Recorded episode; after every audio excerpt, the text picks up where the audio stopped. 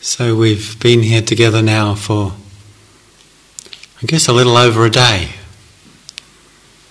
engaging in this practice of being mindful, being present, connecting with our experience. And it sometimes seems like almost that's a rather simple description of something that's much more shall we say, challenging than it appears from its description.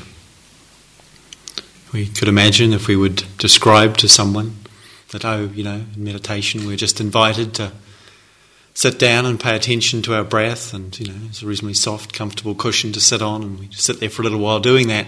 That sounds like a pretty sort of, you know, easy sort of thing to be doing. Then they send us out to go for a little walk back and forth, you know, really an amble. We could hardly call it a walk you know, and gosh, by the time it was half past seven, I arrived in the meditation hall, we'd say to our friend, and oh, I was exhausted, and they'd wonder, you know, how did he manage to get tired doing that? How did he manage to find that difficult or challenging? And, you know, someone was saying in the group today a little bit like it's sort of, it's almost like too good to be true to have nothing to do. Is it allowed? Is it okay? And while, of course, it is allowed, that's why we're doing it it's also the case that it's not quite as straightforward as it might seem from a surface description, from a simple description of what we're doing. And there are lots of ways we could understand or reflect on how that comes to be the case.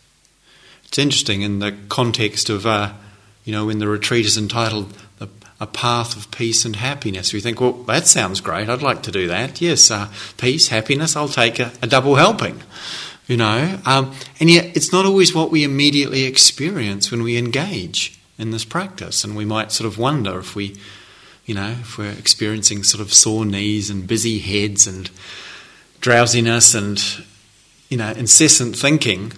All of this that can go on at times for us, you know, whether we should be reporting Gaia House to the, you know, the, the Trades Descriptions Act or whatever it is, you know, the, the, it's not quite like described in the advertisement. Um, and so I think it's useful to reflect on what's going on that makes this so, that makes this the case. And one way we can understand what we're doing here and what we're engaged in in the process of meditation, and we could say in the uh, process of spiritual exploration, we're going against the stream. And this is the, the theme I'd like to reflect on this evening, going against the stream. We could understand spiritual practice as being an expression of this. One of the things that we encounter that stands out, I think, very clearly to each of us as we engage in meditation practice in this form here together is that there's a, a very powerful momentum there's a very powerful current that we can experience ourselves as swept along by, sometimes swept up in. At times it can feel that we're being turned and tumbled and uh, struggling to come up for air. At other times it might feel like it's a, a little smoother, but nonetheless there's a way in which we can notice or sense ourselves somehow being carried, pulled by a certain momentum by a certain force, or we could say like gravitational pull in life, that doesn't seem to us to really be that wholesome or really deeply serving us, although we might not necessarily recognize that at first. And this pull, this current, this way in which we are drawn along is essentially what we could describe or understand as the pull of materialism, as an orientation in our life that is basically looking for something, something other, something else. And that is founded on an unquestioned and often unexamined and possibly not even noticed assumption that there's some condition or circumstance that when we find it, when we inhabit it, we will have arrived at the place of peace, at the place of happiness, and that dwelling therein forevermore we will be content and at ease. And the, that process of materialism, which, which takes three primary expressions, is the process of looking for the fulfillment of that or to, to somehow to find that particular circumstance or condition that will do it for me, that will finally bring to an end the struggles, the dissatisfaction, the conflict, the pain, the confusion, and allow me to just kick back and relax and sort of some blissful arrival of homecoming and ease and joy and fun. And the three levels that we can see or reflect upon how this, or three ways in which this pull, this current, expresses itself are to do with the process of trying to gain, at a very surface, conventional level, possessions, have things, get things that are going to make us happy. And, you know, the amount of time and energy and money that's devoted to convincing us that if we just get the right thing, the best thing, the new thing, the latest thing, wherever it be, sort of electronic equipment, cars, houses, clothes, relationships, whether we get the right one, the best one, the new one, when we get it, then we'll be happy. Then we'll be, ah, great. And I can't imagine that any of you would be here over this weekend if you really believed that that was so, because there really isn't a lot of that on offer here. It would be a pretty unsuccessful shopping trip, wouldn't it, coming to Gaia House? And yet, that is something which at times many people, and maybe at times ourselves, can feel somewhat enthralled too in the world. As we start to see the really the inability of material things to give us ultimate satisfaction or happiness without negating or denying their value and their place and you know we need clothes we need food we need somewhere to live and it's really of course important to cultivate wholesome relationships and connections and many things that can be truly nourishing and beneficial for us so we can but starting to see that maybe this that we can't kind of make our happiness depend on something that's in a way outside of ourselves, not in our controls. We start to see these things aren't. The attention, and this is often the, the movement in coming into spiritual exploration and practice, is towards then looking for the inner experience, starting to see that we can start to we can cultivate, we can develop, we can support the wholesome, the beautiful, the lovely, the nourishing qualities and capacities of heart and mind, such as peace, such as joy, such as ease. And these are, these are also important and precious for us. But what starts to happen easily is we, we start to relate to them with that kind of materialistic attitude. we we get again caught or pulled in the sense of somehow if I can just get the right experience. And once I've got the right experience, if I can keep that experience or get it back again and again and again, then that somehow seems to be promising us the satisfaction, the peace, the, the release from the struggle and the momentum and the pull that we so deeply yearn for, that we long for. And in meditation practice, it's really easy to start to imagine that we're here to be getting some kind of spiritual experience, some kind of wow thing. Now, wow, or lovely, or beautiful, powerful, sometimes mysterious experiences can come, and they can be precious and beautiful. And we can learn a lot from them. There can be healing that comes through them. There's no harm in that at all. But when we set up an idea or an ideal of what experience we're supposed to be having, whatever that is, and we use it to compare with the experience that we're actually having, having and say, well, what's happening, what's actually happening isn't really of value, isn't of significance, isn't what should be, then we're falling into the same trap. And a lot of the struggle that happens in meditation when it seems like the description sounds quite straightforward, not that difficult, and the experience at times can feel very difficult. It's because we're putting pressure on what's happening. We've got some idea that it's supposed to look a certain way.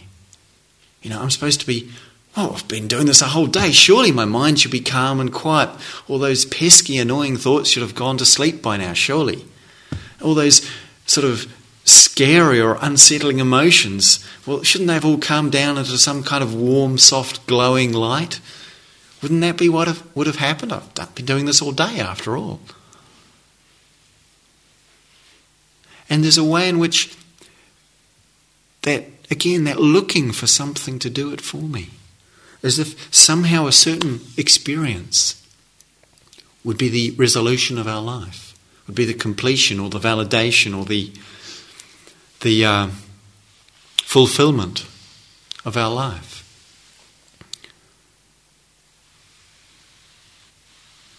But it doesn't really work that way.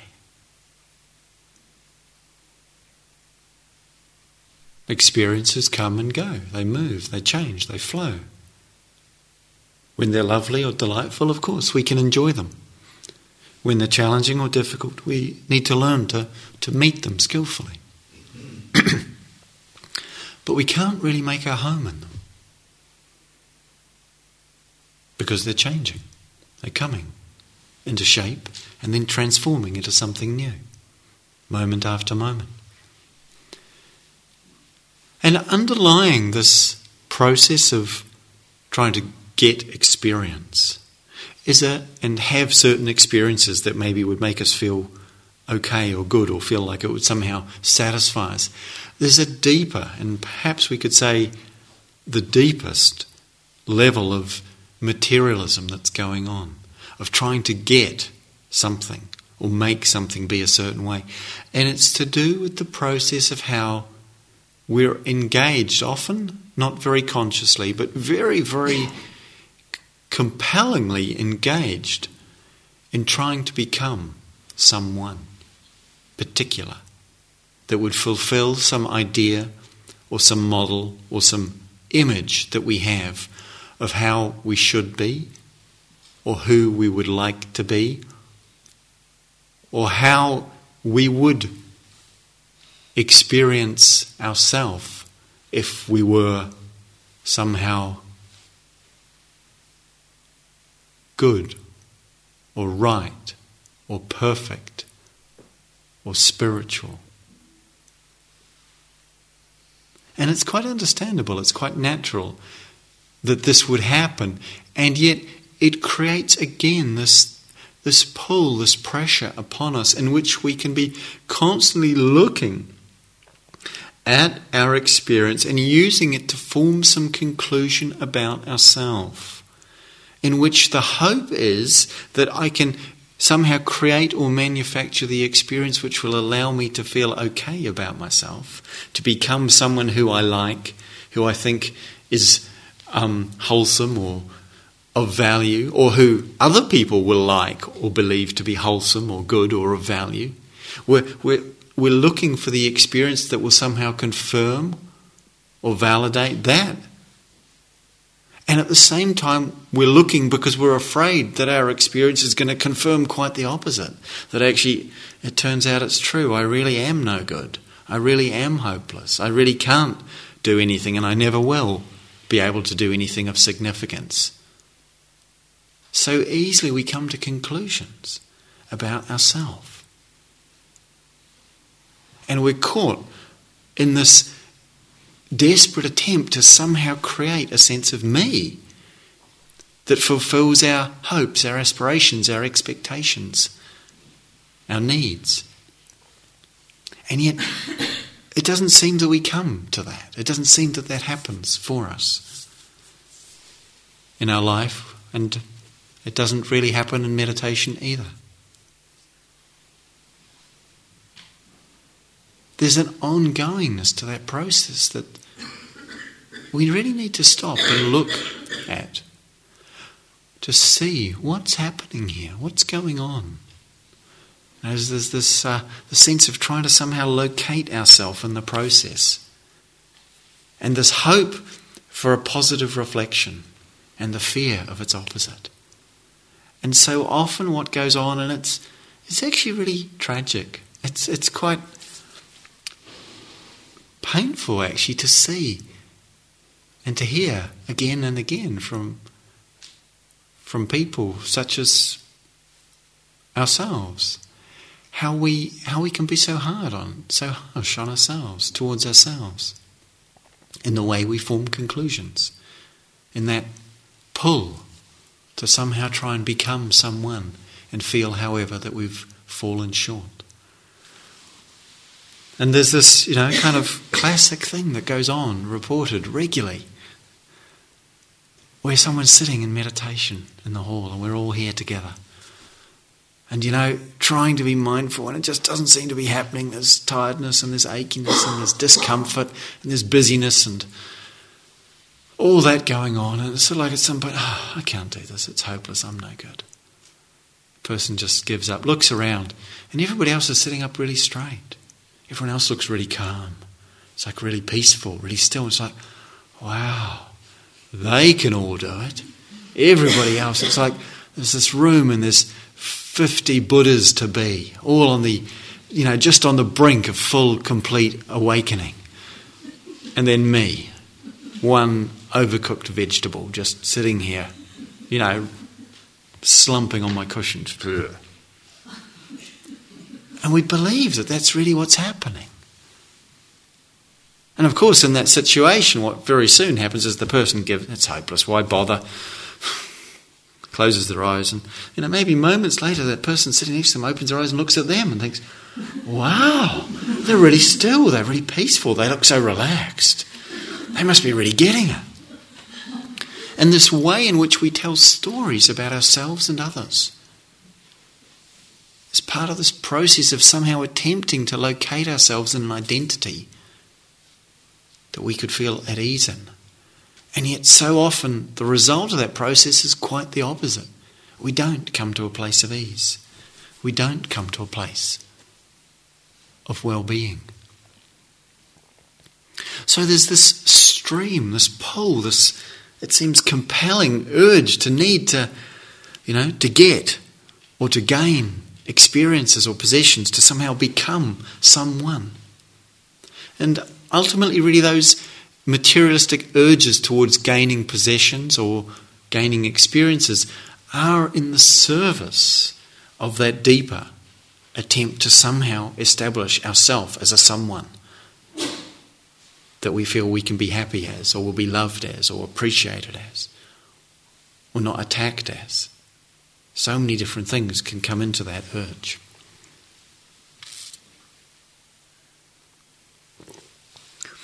And it keeps us busy, it keeps us going. So when we come into meditation practice and we're given the invitation to just, you know, pay attention, connect, be with our breath, one of the things, it's, it's, you know, it's one thing to do that for 20 minutes at home.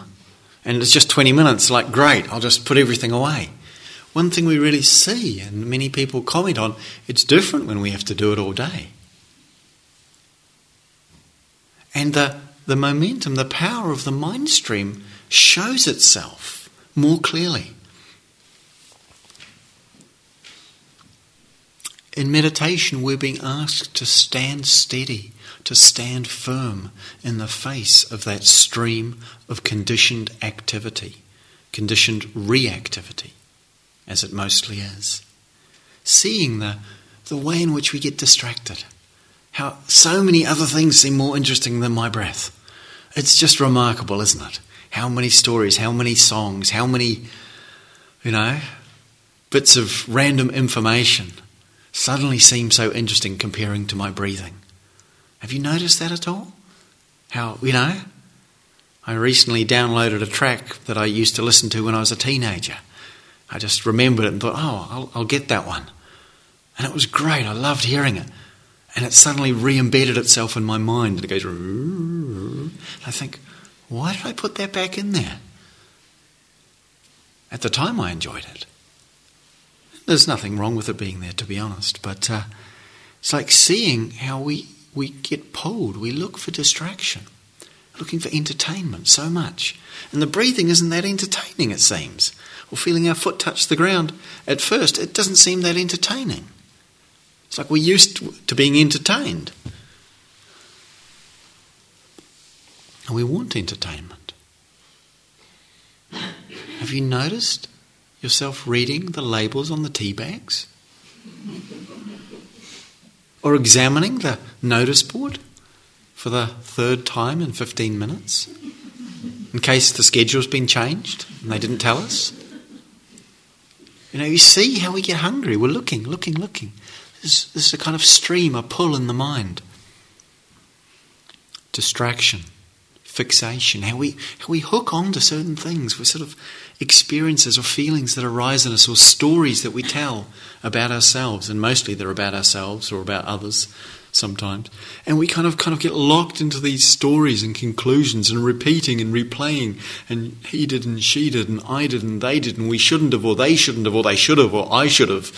No, no, no, no, no, no. And it's painful. We feel ourselves caught in it, caught in it. Or the fragmentation that happens when we're, we're pulled this way and that, and there's lots of different things going on and there's my body and my mind and my knees aching and my head's fuzzy and then suddenly I'm thinking about something I really want or something I really don't like and there can be lots going on at times.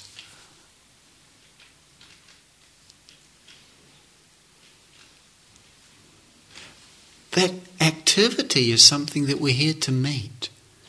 We don't need to judge or reject that experience or ourselves for the fact that it's arising, but we do need to address how we meet it, to look and see that we can, we can learn to connect with what's happening without taking the content of it or the particularity of what it is that's happening as having too much importance or significance for us. Of course, we can learn from, and we do learn from things that go on, from experiences that happen at times. And that's fine, that's part of it. But Equally, and sometimes more importantly, is the process of learning just what it means to connect, just what it means to trust in what is here and in our capacity to meet the experience as it is, to connect again and again and again with it. We don't see how, and we don't know how powerful the currents that can dominate and drive our life are until we start to stand steady and firm in the face of them. And then we start to feel, and sometimes it can feel incredibly powerful, the way we feel pulled by it. And even if we feel somewhat swept away at times by it, the fact that we've chosen to face it directly and feel its pull is already a very powerful step to have taken in one's life. And to develop more and more the capacity to, to reorient ourselves in that way, to not just be carried by the stream of reactivity in the mind. We start to look at, we start to examine and get to know what is it that grabs us? What is it that hooks us? How are we pulled? How are we moved? We need to understand this, or else it happens to us and we're not quite sure why it's happening or what's happening. So, part of what happens here is that we start to notice oh, this is what happens. This is how it goes. This is where my button gets pushed or where my vulnerability gets triggered. We start to see some of those things. At a general level, it's quite universal. We, we, we encounter greed, the sense of wanting, of, of give me, I must have, I must get, I want to keep. Experience in different ways and forms. We encounter fear, the sense of, no, I don't want to have that experience. I don't like it. It's got to go away. And so often, what happens when we encounter the difficult? It's not so much the difficulty of the experience that's a struggle for us, whether it be a painful knee or a busy mind or, a, or an ache in our heart. It's, it's more the sense of how we're afraid that if, if we don't somehow fight against it, we'll be overwhelmed by it, or it'll somehow become permanent and define who we are or our life. Like, I'll be someone who, this is my life, just, you know, pain in my knee forever, or aching in my heart forever, or busyness, fuzziness in my mind forever. So we, we resist the experience because somehow we're afraid of being defined by it. And at the same time, we're believing that we are defined by it. When in truth and understood more deeply, we are not defined by our experience, by what happens in and what moves through heart, mind, and body.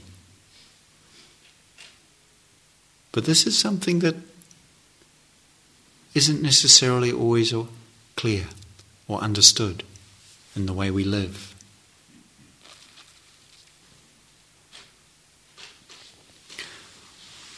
So it's useful to see how we get into conflict with life, how we get into a struggle with life, how we tend to see and believe that the way things are is somehow the problem. And if we could just change it, things would be okay. When we can't get the things that we want, and we can't get rid of the things we don't want, what tends to happen is we start to get frustrated or angry. And this is a condition and experience in which there's a deep discontent and a lot of pain. And there's a story about this that I'd like to share, which I think sheds a little light on how it happens. I find it rather useful. It's actually a true story, a transcript of a um, of a a radio conversation between a US naval ship and the Canadian authorities off the coast of Newfoundland. And um, it goes like this it was released by the um, Canadian authorities. And it presents as if it actually happened, which I assume it probably did, but you can judge for yourself. Um, and it starts with a communication from the American ship that says, Please divert your course 15 degrees the north to avoid a collision. And the uh, Canadians respond Recommend you divert your course 15 degrees to the south to avoid a collision. Does sound familiar? The American response This is the captain of a US Navy ship. I say again, divert your course. The Canadians, no. I say again, you divert your course. And we can see in the, the dialogue, maybe I don't need to, it's pretty obvious, but the, the way in which we, we kind of just react, saying, Get out of my way. The response, and this is in capital letters, so I guess in that form of communication, it's the equivalent of shouting. And it says from the Americans, this is the aircraft carrier USS Lincoln, the second largest ship in the United States Atlantic Fleet. You get the sense of something puffing up.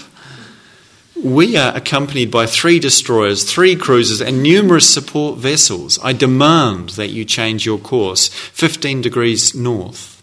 That's 1 5 degrees north. Or countermeasures will be undertaken to ensure the safety of the ship. Canadians respond. This is a lighthouse. Your call.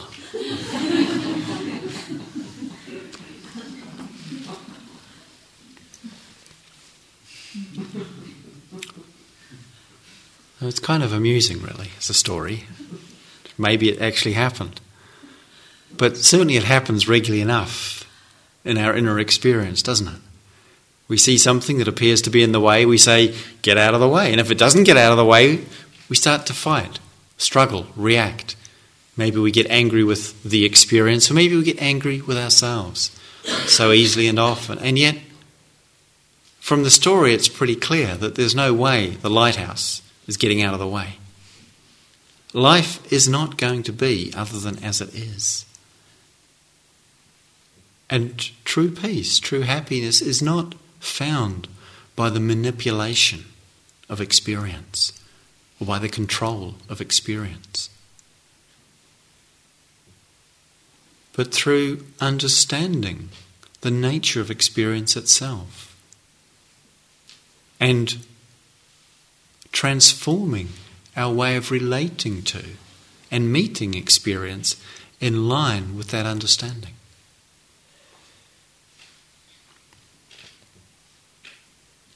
So, we're asked in practice to be interested in this whole process. As we're cultivating a certain degree of steadiness, of focus, of collectedness, and we are in this process of coming back again and again and again, even though at times it might not feel like it, it's really very hard to assess what's happening for you in this practice. Because the, the normal benchmarks we're used to relating to have changed here. And everything's much quieter, much softer, much less sort of rushed than we used to. And so we may, in fact, be becoming much quieter, much calmer, much stiller than we even realize. But as we do so, we become very aware of the degree to which we're not calm, to which we're not quiet, to which we are caught in reactivity. We feel that very keenly. And yet, not to draw any conclusions from that, to leave open that, that sense of what's the outcome or what, what is coming from this process or in this journey. And whether we're a beginner here, doing this the first time, or whether we've done many retreats, we still do not know and cannot know what will be the outcome of this.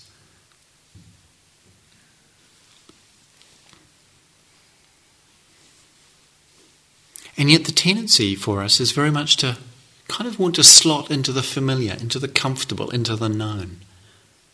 And going against the stream as a practice of, of liberating ourselves, liberating our hearts and our minds, and ultimately liberating this world from the power of conditioned reactivity, of the, from the power of, of greed, of fear, of hatred, of delusion.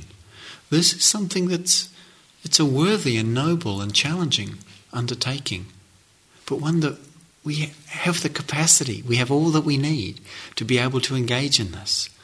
The remarkability, remarkable ability we have to be conscious of what's going on, to start to see and to notice, ah, oh, ah, oh, that's what's happening. Huh, okay, that makes sense. Not trying to figure it out all the time, but just by watching, we sometimes see and we notice. And then we can say, okay, maybe, maybe I don't need to follow the pattern all the time. What happens is that when we repeat a certain behavior or a certain pattern, it sort of like starts to make a groove in the mind. And we get caught in the track. And it becomes easier and easier to repeat it and harder and harder to step out of it. And yet, when we notice that we're caught in that kind of a track, there's something also profoundly limiting about it, profoundly unsatisfying about being caught in that. And there are many different things in which we can experience or explore this particular dynamic. We might notice that it's our, a tendency always to try really hard, to really push yourself, to really go for it. It's like, mm, you know, meditate, breathe, mindful, now. And um, if we notice that's our tendency, we're probably really good at that. We've probably learned how to do it really well. And in some things in our life, it's probably served us, which is fine and great. There's times we need to really be able to give ourselves or give that full 110% effort. But if we're stuck in that pattern, if we can only ever operate that way, it's really painful. And there's often a lot of judgment and harshness driving it. So being able to say, okay, can I soften? Can I relax? Can I just give myself some space here? We might, of course, have the opposite tendency. We might be, ah, I'm not going to make an effort. Come on, ah, you know, I noticed my breath at about, you know, sometime after 10 o'clock this morning. That was probably good enough. You know, twice in one day, why push it? Um, you know, I can relax and that's the way to go we can see that that might be our tendency. And of course, relaxation is good. Not putting ourselves under too much pressure is useful. And yet, sometimes we really need to say, no, what does it take to really bring myself up to the mark? To say, I'm going to give myself to this wholeheartedly. And to see that there might be some fear of failure or the fear of sort of having to make an effort that's stopping us really following our heart's movement in a meditation or in our life. So making a choice in that way.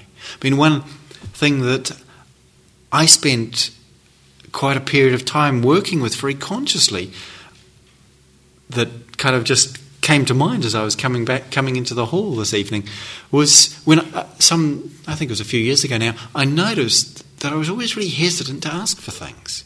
And it seemed actually it was quite good. It was sort of independent and not sort of needy and uh, all sorts of wholesome things I could ascribe to that. But I noticed that I was a little sort of, always just a little tentative even to ask someone to pass me the salt. You know, like, could you please pass me the salt? You know, like, like that was a bit much to ask.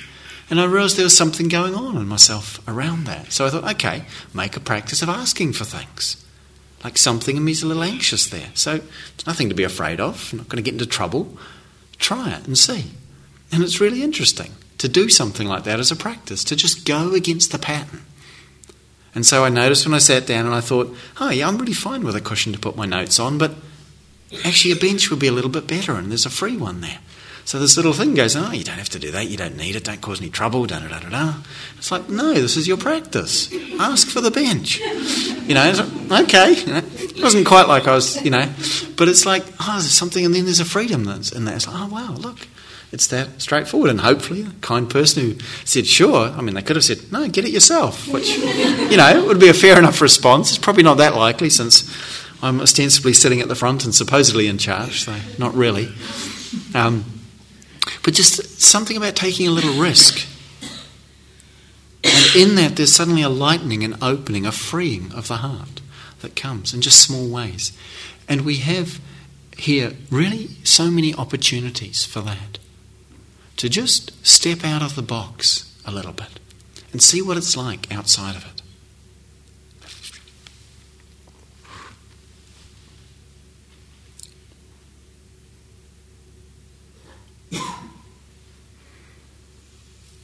But it's not always that easy for us to do that. It's not easy at all.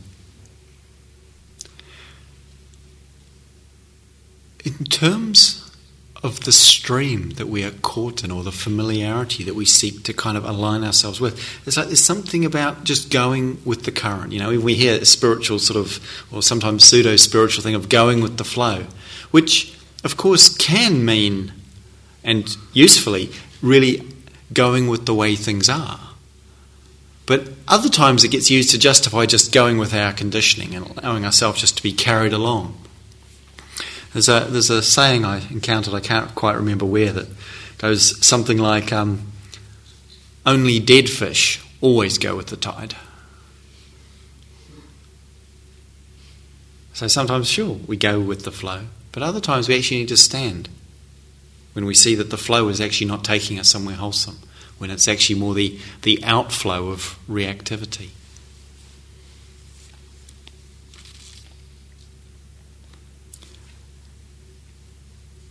And yet, to do so involves stepping into the unknown. To let go of the busyness of our minds, much as we might wish to. And it's, you know, it's interesting how strongly there can be. I'd really like to get some peace from the busyness of my mind. But something in us obviously isn't convinced by that because it's really keen on all this thinking. Have you noticed that? It wouldn't be happening if that wasn't the case. Because we get something from it. We get something from our distractedness, from our caught in the patterns of reactivity. And often it's a sense of a kind of comforting familiarity of the known, a certain pseudo or apparent security that, in fact, there's no security at all. Because what's happening is what's familiar and predictable and known to us. And the, the, the urge or the pull to stay within the familiar and the known is one of the most profoundly limiting tendencies that we can encounter in practice and that we're asked to face. and meet with, with courage.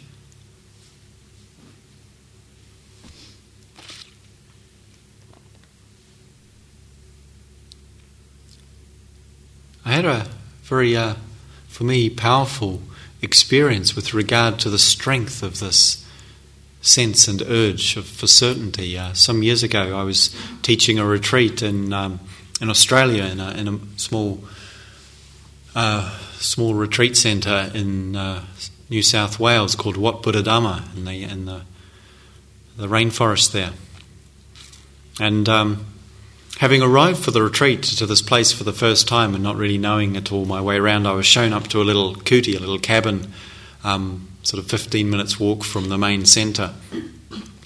And I, I, had the afternoon free, so I thought I'd go for a, a run and just explore the territory. And after some time, I went. I was running for a while, and then it was there was a lot of quite dense forest around, so I couldn't see very much. I was kind of hoping for a nice view. Then I I saw this, this hill, this rise up on the side near the path, and I thought, oh, it looks like there's a good view at the top of that. So I left the path and I went up the hill. For about 10 minutes or so, maybe 15, I climbed to the, to the brow of this hill and couldn't see much actually. There were still quite tall trees at the top, there wasn't any space. So I was a little disappointed. I thought, oh well, so I head back down. I went back down, and as I was heading down the, the slope, at some point, I noticed I'd been going for about 20 minutes, and I thought, oh, I must have missed the path. So I thought, oh, it must be just back up. So I went back up. I didn't find the path. I got to the top a little perplexed. Well, I know it's just down there. I'm quite experienced in the outdoors, at least I think of myself as such. And, um, you know, I kind of paid attention to what I was doing, so I went back down the hill. It wasn't there. Went back up, down. Thought, okay, go a bit further. Maybe you went long, further than you. Are. Half an hour, 45 minutes down. Didn't find it all the way back up to the top again. Didn't find it. Started to get worried. Starting to get dark. I was sure I knew where the path was. It was supposed to. It was just down there, but I could not find it. And as it was getting dark, and I was just wearing my running sort of singlet and shorts, it was um, summer in Australia. It's quite warm. I started to think, I'm, I'm going to be out here all night. I can't find the path. So I started sort of gathering some leaves and some fronds and things to, to lie down. I was a bit sort of it's a bit scary because um, it's Australia. It's full of all these sort of you know creatures. And New Zealand, there's no poison. I come from New Zealand. No poisonous creatures in New Zealand. Australia, it's full of them. It's crawling with them, apparently. So it's kind of a bit anxiety provoking. But I wasn't concerned about the spend. You know, I could spend a night outdoors. That's all right. I can live with that. The retreat started the next day. Um, and I'll find the path in the morning. I thought when it was getting dark, and then the moon came out and it was a bit more light. And I started reflecting on my situation. I thought, you know, I've been down to where I think the path is so many times and I can't find it there. And I realized that the sense I had that I knew where the path was, it was down there, it was in that direction, was wrong. It was completely wrong because I'd examined that territory completely and absolutely. And there was this moment, this wave of like existential, existential terror just burst through my whole being as I was, I don't know where the path is. I don't know where it is. I've got no idea. I could have somehow got 180 degrees wrong in my orientation, and I'm looking even into the wrong valley. And the valley I'm supposed to be in is the other side of the hill. Because in that moment that I didn't know, I didn't know anything. And it was terrifying. It was, I, I can feel, it's like searing, like lightning coming through the body, the intensity of that and my mind just like, oh, I'm going to die out here. They're not going to even know I'm gone until tomorrow evening when I don't turn up for the opening talk.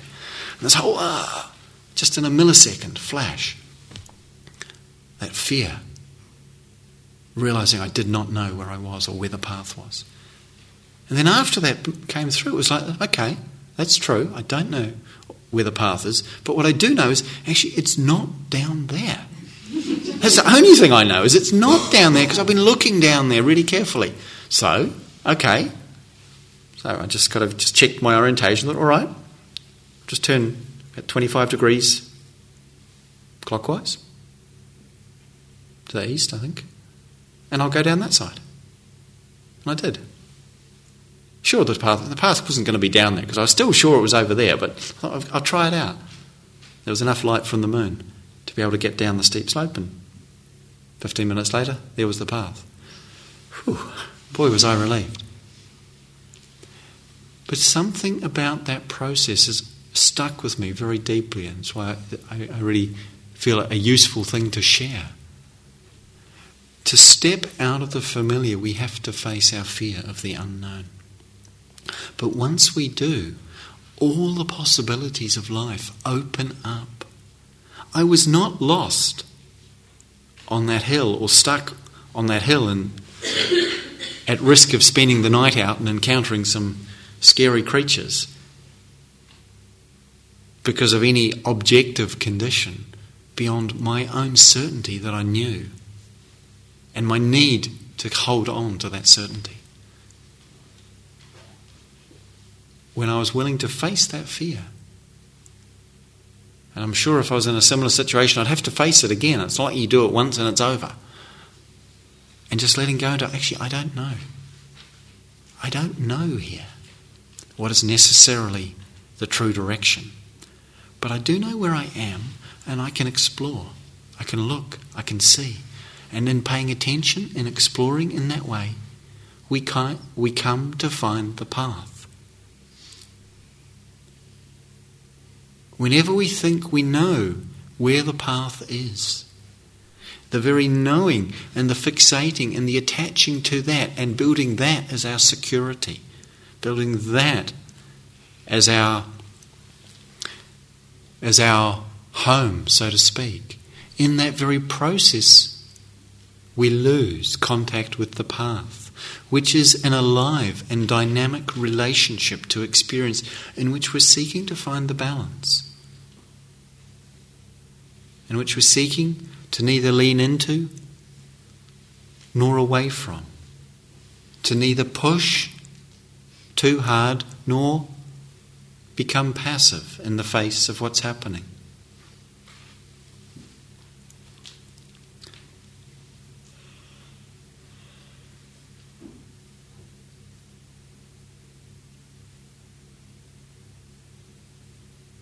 So, in terms of your practice, in terms of what you're doing here,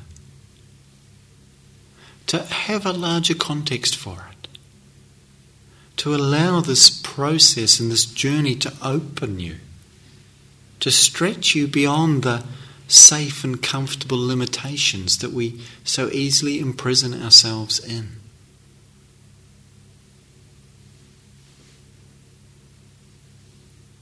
And to see that in that opening up, in that going beyond the limitations we impose on our life and on ourselves in an attempt to create some sense of certainty or safety or security.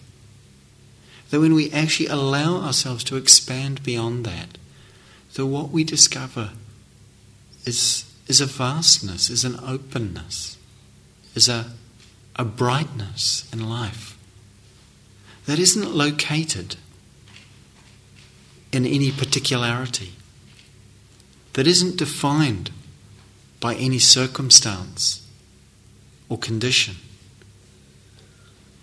but that is nonetheless available when we allow ourselves to be open to and interested in this more than the security or the certainty or the familiarity we might otherwise at times pursue.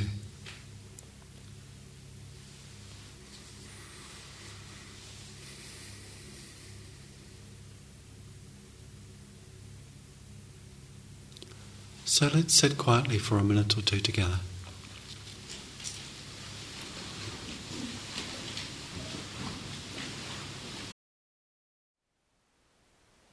Thank you for listening. To learn how you can support the teachers and Dharma Seed, please visit dharmaseed.org slash donate.